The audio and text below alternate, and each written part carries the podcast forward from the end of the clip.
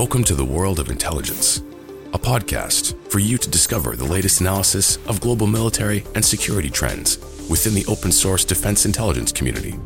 Now, on to the episode with your host, Harry Kemsley. Hello, and welcome to this edition of World of Intelligence by Janes. I'm your co host, Harry Kemsley, and as usual, Sean Corbett's with me. Hello, Sean. Hello, Harry. Good to see you again. We get quite a lot of comments on our podcast, I'm pleased to say, and some of them are actually quite positive from time to time, which is uh, a pleasant surprise. We also get quite a few requests for topics or things we might want to discuss. And one of those has come up quite a lot recently is to look at how the journalism world deals with open source intelligence. And so, in direct response to that request from several of our listeners, we thought we might actually bring an eminent force in the journalistic world who also knows a bit about open source intelligence. So we've invited a highly successful journalist from an internationally recognized newspaper who has recently written about OSINT. And our guest today is Warren Strobel. Hello, Warren. Hello, good to be with you both, uh, Harry and, uh, and Sean. Thanks, thanks, Warren. Thanks for being here. For any listeners that do not know but Warren, he covers intelligence security at the Wall Street Journal's Washington Bureau. He has traveled with eight US secretaries of state and covered conflicts in Iraq, Afghanistan, Africa, and elsewhere. He and his colleagues' award winning work at Knight Ridder newspapers challenging the Bush's administration's case for invading Iraq was featured in the 2018 Rob Reiner movie Shock and Awe. Since late 2021, Warren has written extensively about how open source intelligence has transformed the war in Ukraine and global understanding of that conflict as well as its impact on the mission of US and Five Eyes intelligence agencies. Warren, thank you so much for being here. I'm really looking forward to the conversation. Thank you for having as, me. As are we. So we almost always, in fact, I think it is always, we go through a definition of what we mean by open source intelligence, Warren, just to set the standard, set the understanding of what we mean by open source intelligence. I'll get Sean to do that in just a moment to make sure that we're all talking about and listening to the same concept. Sean, open source intelligence, what are our four defining features? Yeah, at risk of boring our regular listeners, but actually it's quite important just to make sure we're, we're defining our parameters. But for us, there are four components of open source intelligence. First of which, it has to be derived from information that is freely or commercially available to all. So you might have to pay for it, but anybody in the street can actually access it. The second, and very much linked, is that it has to be derived from legal and ethical sources and techniques. So we, we you know we don't do any of the grey area stuff. And then the the final two really are as relate to all sorts of intelligence, actually, not just open source. And that's that to be intelligence as opposed to information, it has to be applied to a specific problem set or requirement. And then finally, it has to add value, the so what as I call it. Great stuff. And Warren, hopefully that all makes sense to you as well, given your particular role in the world. Yeah, it does. I mean, one of the I think one of the problems uh, quandaries on the at least on the U.S. side is there are different definitions that are bandied about, and people use the term open source intelligence a little too loosely, loosely sometimes. So I'm really glad that you have a, a, a definitions are important. I'm glad you have a, a, strong definition there. Yeah, and we will come back to that if we need to. we certainly separate out information from intelligence for the reasons that Sean has said. But as we said at the beginning, useful to uh, be clear about what we mean by open source intelligence or OSINT. All right, so one of the things I would really, where I'd like to start first, Warren, is around your view on the utility or value of that open source environment for information and intelligence and how that supports you in the work that you do, which we can describe as being responsible investigative journalism rather than the more tabloid version of that, perhaps, but we'll come back to that point later. So, how do you use the open source intelligence and information environment in your work, Warren? Well, I think it's just exploded in the last uh, recent years, the amount of information that's available to me as a journalist, and particularly since uh, it really came to the fore with the uh, build up, Putin's uh, build up to the invasion of Ukraine and then the actual invasion. I remember 20, 30 years ago, I wrote an article about commercial satellite technology. And this was when it was first, at least in the US side, being migrated slowly from governments to to where commercial satellite with very low resolution was available. And then you fast forward into today where there was just so much information available to us about battlefield in Ukraine, satellite imagery, social media postings, and that in turn is being analyzed by very smart people, not just people off the street, but people who have a background in OSINT or former US military, former UK military, former intelligence officers. And I think it just kind of transformed our ability to understand what was going on and report about it. Yeah, we might spend a few minutes, John, in a second, talking about what specifically has changed and how that has driven open source intelligence inside the intelligence community, but also uh, for you, Warren, in terms of as a journalist, what specifically has changed. But we'll come back to that in a minute. How do you feel, though, Warren, the changes, the increased availability of open source information and intelligence has affected your ability to get to, in quotes, the truth, the ability to get to actually what's happening versus maybe not quite a clear picture in the past, perhaps? Yeah, that's a really good question. I mean, I think it's as journalists and as you as former intelligence officers, you don't rely on any one source. And open source, broadly speaking, is just one source of information for us, right. but it is an increasingly important one. And when you can see pictures of, uh, you know, Russian battalion tactical groups moving or on the ground, arrayed in certain ways, and analyzed by smart people about where that BTG came from, what it means, that helps a lot. But it's vital also to put that together with our on the ground reporters. And the journals had many people covering the conflict in dangerous situations, really dangerous situations, yeah. as well as our own uh, sourcing in Washington, human sources, U.S. officials, U.S. intelligence officials, other sorts of analysts. And so, so we try and do what you call all source. Open source is an increasingly important part of that. Yeah, I, I um, remember, Sean, from our previous conversations where we've talked about the utility of open source across the intelligence spectrum. We've talked about things like the fact that it gives us a better context in which we might see discrete actions, events. We've also talked about the ability for us to understand the implication of things more broadly because it shows those things more carefully in open source. But in a few words, Sean, what do you think are the the big changes that the intelligence community has seen? We've talked about before for the open source intelligence availability. What are the things that have come forward for the intelligence community? I think the most important thing, probably, and Warren's touched on all of it actually, is the, the, just the exponential increase in technology. Really, I mean, the imagery that you mentioned, you know, not not just the resolution, the fact it's in color, but the fact that you can actually access it and you can buy it, not quite near real time, but uh, the proliferation of satellites now is extraordinary at the level of resolution that we'd be happy to actually do analysis of. But it's not just the imagery side either. Of course, you've got RF as well, so that's almost like commercial SIGINT. So you can actually locate stuff by what it's emitting, and then there's radar, etc. But also, I think I would I would touch on the fact that, and we've talked about this before as well, is that every person is their own sensor. And the fact that the internet is out there and all pervasive means you can basically access every sensor all the time. So bringing those all together, I think uh, you know that that does give challenges in itself in terms of there is so much data out there. How do you then filter it and, and make sure it's done in the right way? And and just finally, I know you said briefly, but you know that's one of the definitions of OSINT that we we kind of do touch on sometimes. So open source intelligence does comprise commercial SIGINT, HUMINT, IMINT. Mm-hmm. So yeah. it's different to the others. Yeah, it is.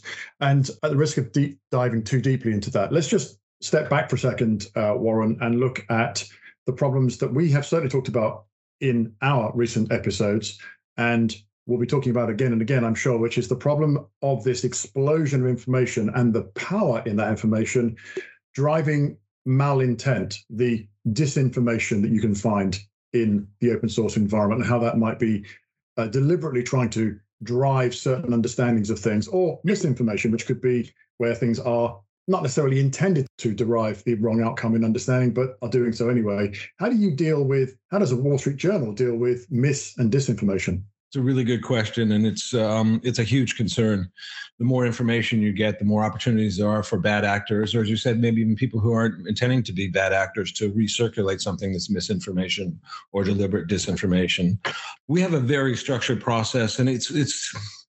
I don't like to overstate the similarities between journalists and intelligence analysts, but actually there are quite a few. And yeah, yeah, a very simple rule, which is the more controversial, the more important, the more impactful the information, then the higher the level of scrutiny that goes. Right. So at the journal, if we're going to write a front page story that is going to affect geopolitics or a business sector, there is a very, very structured process in terms of looking at the information. Our editors need to know what our can can ask who our human sources are, how many, are they in a position were they in a position to know what they are telling us and then if you get into the non-human sources where we're basing our conclusions on commercial SIGINT, which is, as uh, Sean said, is now somewhat available, or imagery, you want to cross-check that with with other sorts of information to make sure you're accurate. And the last point I would make is that we also have begun to go through training at the journal, and I'm sure other major news organizations are doing this, both in the U.S. and U.K., where we've gone through training about what is a deep fake, how to spot them, how prevalent are they becoming. Yeah. Uh, we're far from perfect, but there is a process. Yeah, I mean, Sean and I had a conversation with Di Cooke, who talked to us a great deal about deepfakes, synthetic uh, material. And actually, the impression I got from her was that there was a growing war of AI, AI trying to create deepfakes, AI trying to detect deepfakes. And actually, the battle was not going the right way, was the impression I got from our conversation, Sean. But nonetheless, I think we, we came to the conclusion, did we not, Sean, that tradecraft remains a key component in the mitigation of that, which is what you've just spoken about. Yeah, and this is the art versus science of, of intelligence, really, you know, whether it's open source or not.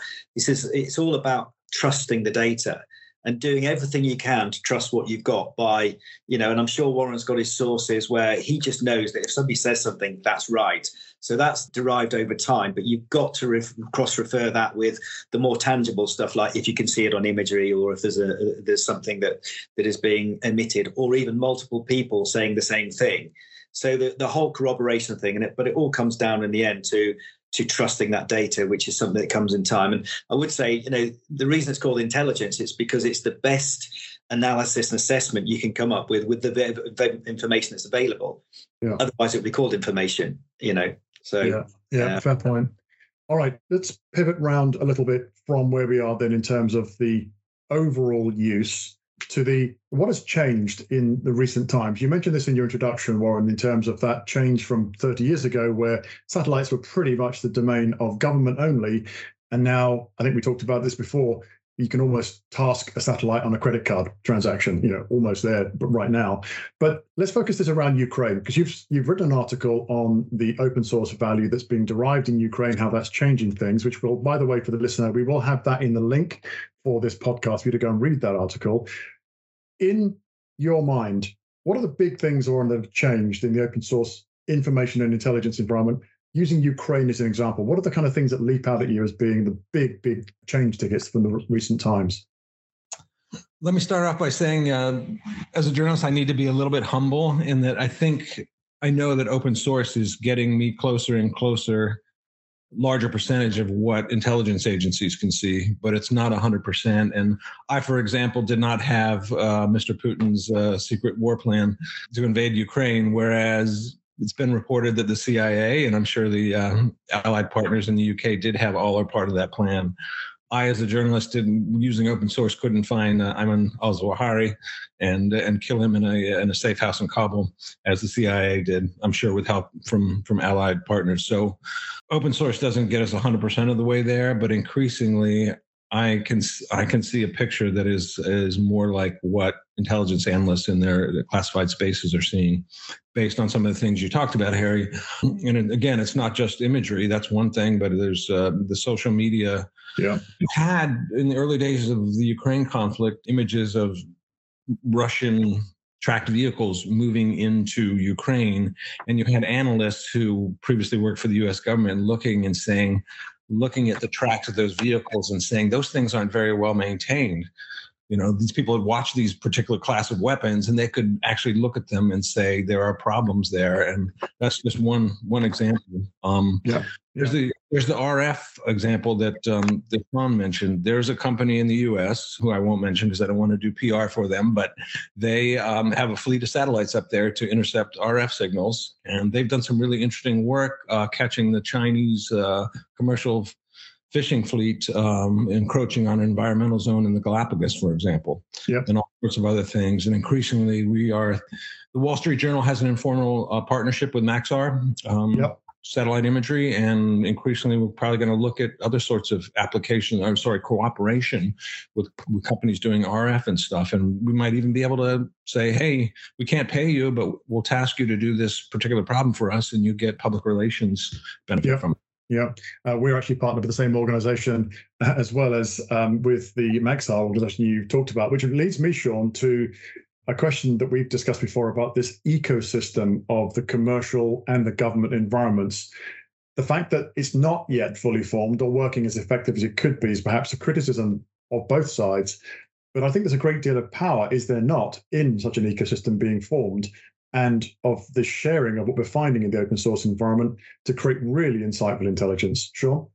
Yeah, undoubtedly, and it's something that I think the, the, the Russian crisis, if there is a positive out of it at all, has actually made both sides more intuitively aware of the other and what the needs are. So, you know, and I think it's a really important point that Warren said is that I don't think open source will ever um, give 100% the answer, certainly not on everything. And it's so it must be used in, in sympathetic parallel with um, and even integrated into the into the high side stuff. So for me, the real value of open source intelligence right now is, as you mentioned before, the context, the the basic intelligence, the foundation intelligence that gives you the sort of that starts you off in terms of right, where are we trying to go with this? Now, that's not to say that there aren't elements of open source intelligence that are unique. And, you know, I think it's fair to say that in any intelligence organization or any government, you know, there are not unlimited resources. So there are places they're going to be heavily focused on so they can get al-Zawahiri and other things like that.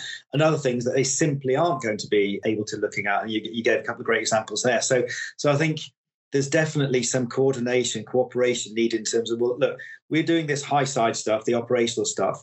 What we need from you is either foundational stuff or something that is yeah. not maybe number one priority. So there's a real conversation that needs to be had there. And then there's the element which we might come on talk to about the immediacy.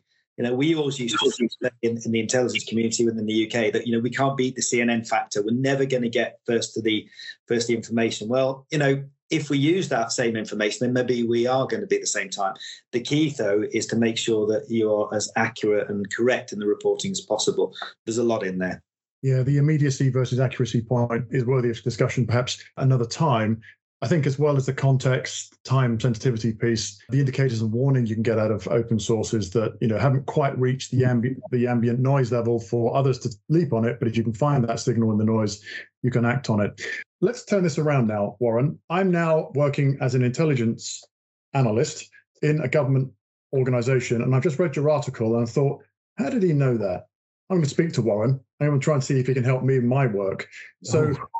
So how do how do you deal with that? Because you know, let's be honest, we talk about social uh, media. There's also the more traditional media as an open source, right? If the Wall Street Journal is saying something, I'm going to read it because it's an eminent publication which will have done its homework and we trust its standards and its uh, ethics process, for example. So, how do you deal with that intelligence inquiry when I'm going to ask you to become a source for me? How much do I help you guys? Is what you're asking me. Yeah, how much could you help me? Yeah. This is a really uh, kind of gray area for us as journalists. Um, we want to do everything to make sure we in my case, maintain independence from the U.S. government and do not become an arm of the U.S. government, do not become an intelligence uh, source for the U.S. government. But at the same time, there's several things going on. There's a normal interaction in Washington, in London, in other Western capitals of journalists with officials, including intelligence officials. And in order to get information, sometimes I might have to share information. And certainly, we want to compare notes with a knowledgeable official so that's that's sort of sanctioned. I think where it kind of crosses the line is where I provide, if I would ever get into a position where I'm providing a steady stream of intelligence on a issue of common concern with the U.S. intelligence agency that is not something I'm reporting to my readers because my readers right. who pay to, to read the journal or read it online or are my are the audience. So yeah, I, I, need to I need to interact but maintain my independence. It's a bit of a juggling act. Yeah. Yeah, Sean, you and I spoke with we spoke about ethics recently, did we not, with uh, Dr. Amy Zegart on the episode a few weeks months ago now. Warren, ethics I know will be in the standards and practices and processes of the Wall Street Journal. How do you deal with that ethical issue? Because I think the working, what you've just said about working with intelligence agencies is raising an ethical issue, isn't it? How do I operate as a journalist, seeking the truth, seeking to report the truth for the, the greater good, but do so in an ethical way? What, what are your approaches to the ethics of the open source environment? So, in terms of covering intelligence agencies, I'm, I'm going to talk about my tradecraft here a little bit, but the CIA is the main agency I have to cover along with ODNI in my daily work. And it's a tough place to cover for a number of reasons. Everything's classified and sort of a self-protective code of people who, uh, you know, have a mission and they're, they're all very good, but they're very, uh, it's a closed system. So I do trust building. It's the only way I figured out of how to, to do it. And, right. and so I, I take my time. I be patient. I get people to understand that I'm not looking for some sensationalist scandal and that I understand what I'm talking about, and that I I, I don't want to do fluff pieces, you know, soft pieces, but I want to um, really understand what's going on. So that takes time. I don't think that's so much of an ethical question, but then there is the concern: Am I being too easy on U.S. intelligence? And right. I, the proof in the pudding there is if if uh, if and when I shouldn't say if when the next uh, intelligence scandal surfaces, I will hopefully write it hard. Right a little bit hard. Yeah. So that's. I also wanted to say, um, Harry and Sean, that the, the sort of interaction I think between reporters and intelligence officials may change a little bit when you're on the battlefield. Sure. Where issues are a little bit more acute, and um, I think there's a natural sort of cooperation and coalescence of of two people who are in different professions yet kind of trying to seek truth on a battlefield. Yeah, and under under the similar physical threats. Sean, does that sound familiar to you? Go ahead. Yeah, it does, and and it's back down to the trust word, but this this time, you know, not in the data, but in in each other.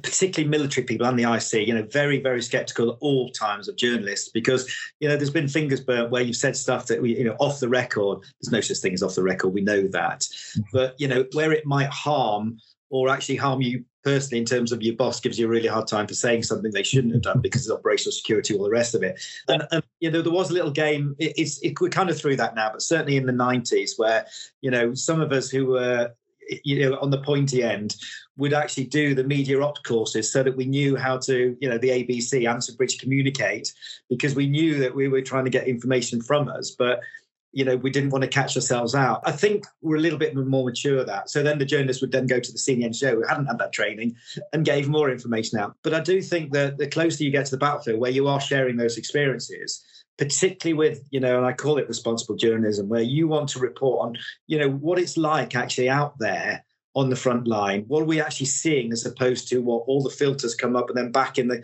in our capitals is like looks good to report.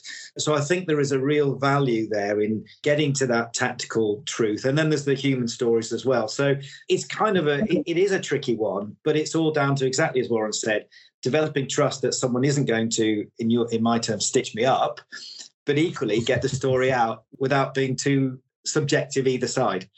Yeah. So, Warren, let me just um, take us back a couple of questions, a couple of points ago. Um, sources. Uh, in the Jane's world, they have a, a, golden set of sources that we use from open source uh, environment regularly because they're known to be reliable and they provide us with good insight to things that we are interested in. Presumably, in your own tradecraft, in your own journalistic endeavor, you have similar sources, do you not? Do you have an ability to reach out to certain places to get the information that you need and do so reliably? Yeah, again, it takes often if I want to get a source that is not sort of just I don't even use the parroting because that's pejorative, but is repeating the official line of the U.S. government or something. It right. takes uh, trust building, it takes meetings, it takes a little bit of convincing. But uh, after you've dealt with somebody for some period of time and they have not led you astray and they tell you what they know and what they don't know and um, it's clear that they don't have an agenda beyond trying to help you then that becomes what you call a golden source. And even then i wouldn't there's very few human sources that i would trust 100% but that gets you to about 90% right? Then there's other things when as a journalist somebody calls emails uh, texts you sort of as we say over the transom and they have something sensational they want to share and i want to talk to that person for sure but i'm not going to take it at um, you know without a huge grain of salt until i get to know them and their information and what their background agenda is and i think getting back to some points that sean was making you know this analysis there's a it's more art than science. It's something that I've been a professional journalist for 35 years, and you all have done for decades as well. And there's a sort of a, a calibration radar factor that it's kind of hard to put into words. Just quickly, let me squeeze this one in before we close or start to close. How do you validate from a source that you're less familiar with, that you don't have that sense of trust, but there's a big story that you need to get in front of? And you're hearing this story from a, a location that you're not used to dealing with. How do you do? How do you deal with the validation of that? Yeah, that's a tricky situation because uh, let's say there's an example that it has to do with Ukraine and it's a competitive story. It's a story of global import and um, life and death, really. And somebody comes in over the transom with important information that would put the Wall Street Journal ahead of that story. I mean, you want, there's a human tendency to want to believe that. But I think my first, um, move would be to gather around a few trusted colleagues who have the good sources of their own, who know the you know the U.S. Uh, national security apparatus and the global scene, and and share it with them and see if they can get corroboration or confirmation.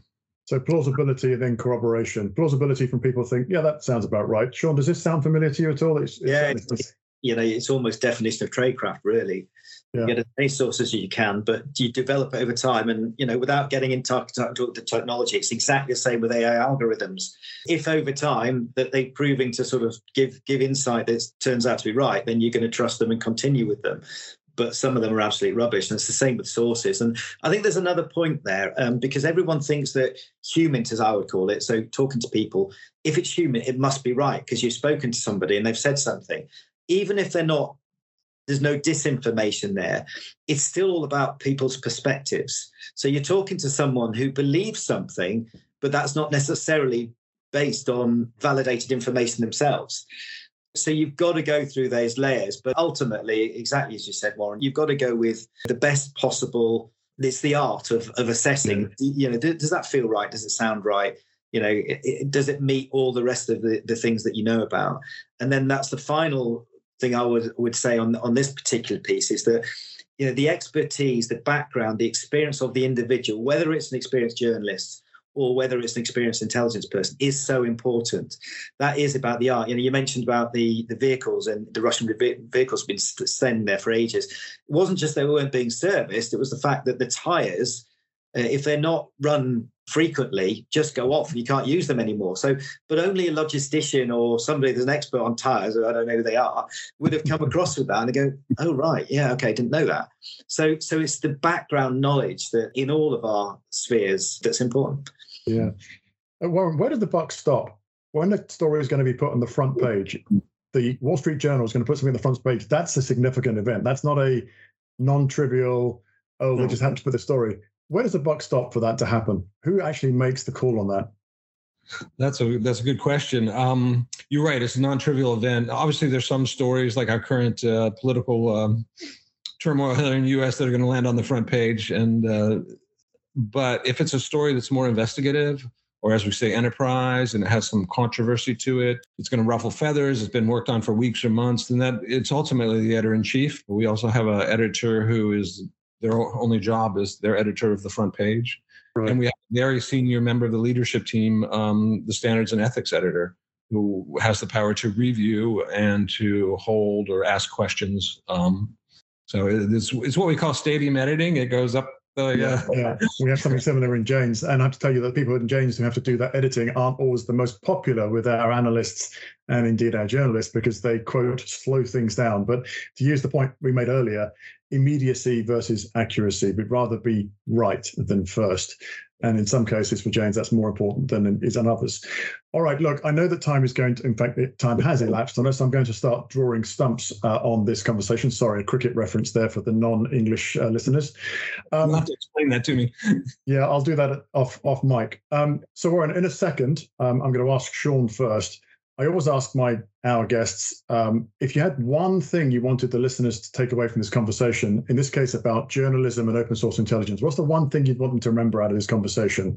So I'm going to throw the ball at Sean first, because I always uh, end up eating his sandwiches uh, by yeah. going first normally. So I'll go with Sean first. Sean, what's your what's your one takeaway from today? Oh, that's great because you're not going to eat my sandwiches, and and as always, I'll cheat because I think there are two. I think the, it's very striking the similarities within the process that we have to go through between the intelligence community and responsible journalists in terms of you know making sure the sources are correct making sure that you are ethical legal and all those good things and using a lot of the same sources actually in a, in a different way. And the second thing that's linked to that is that um, not all journalists are the same. Uh, you know investigative journalists like yourself responsible ones absolutely brilliant and can really help with the intelligence community. I don't see uh, some people on what some people might call the, the main mainstream media as being journalists. I've seen them as sensationalists, so I'll leave it there. Warren, what's your uh, one takeaway for today? I think the one takeaway is the world of secrets is shrinking.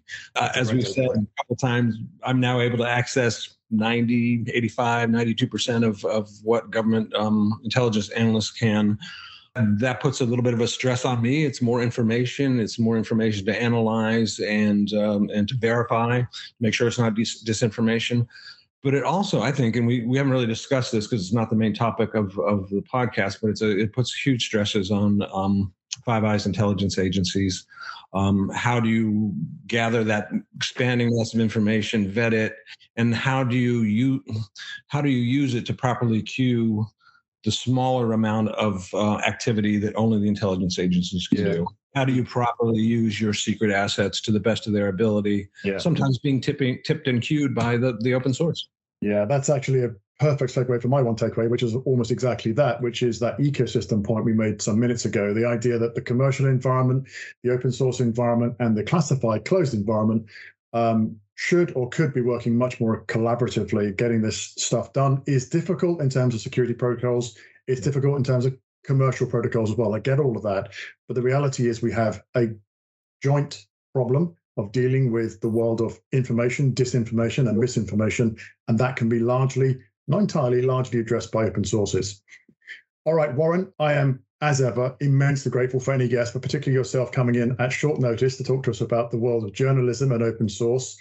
I suspect much of what we talked about for you will feel like what's changed. I mean, we've always used open source in the journalism world, but you've shone a light for us into the world of open source intelligence and its relevance to you as a journalist at a august publication like the Wall Street Journal. So thank you so much for your time. Very, very grateful. Thank you. It was really a great conversation and a pleasure to be here. Thank you, Warren. Sean, as ever, thank you. And we'll come back and do this again sometime soon. Yeah, thank you. Thank again. you. Bye bye.